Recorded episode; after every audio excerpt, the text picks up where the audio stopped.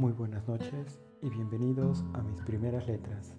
Soy Brandon Muñoz y les traigo el día de hoy el cuento corto titulado El perro muerto, escrito por León Tolstoy. El perro muerto.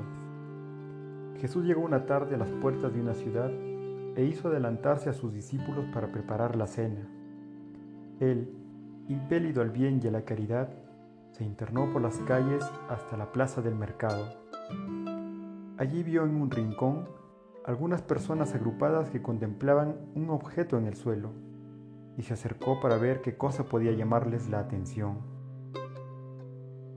Era un perro muerto, atado al cuello por la cuerda que había servido para arrastrarle por el lodo.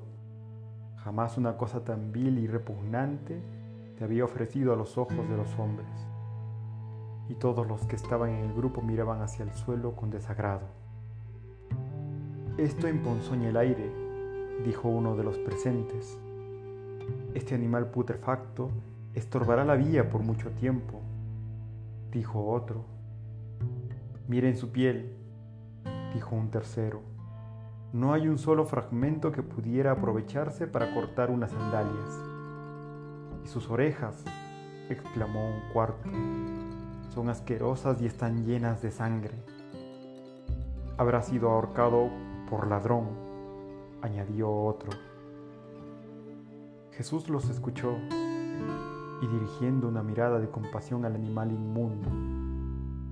Sus dientes son más blancos y hermosos que las perlas, dijo.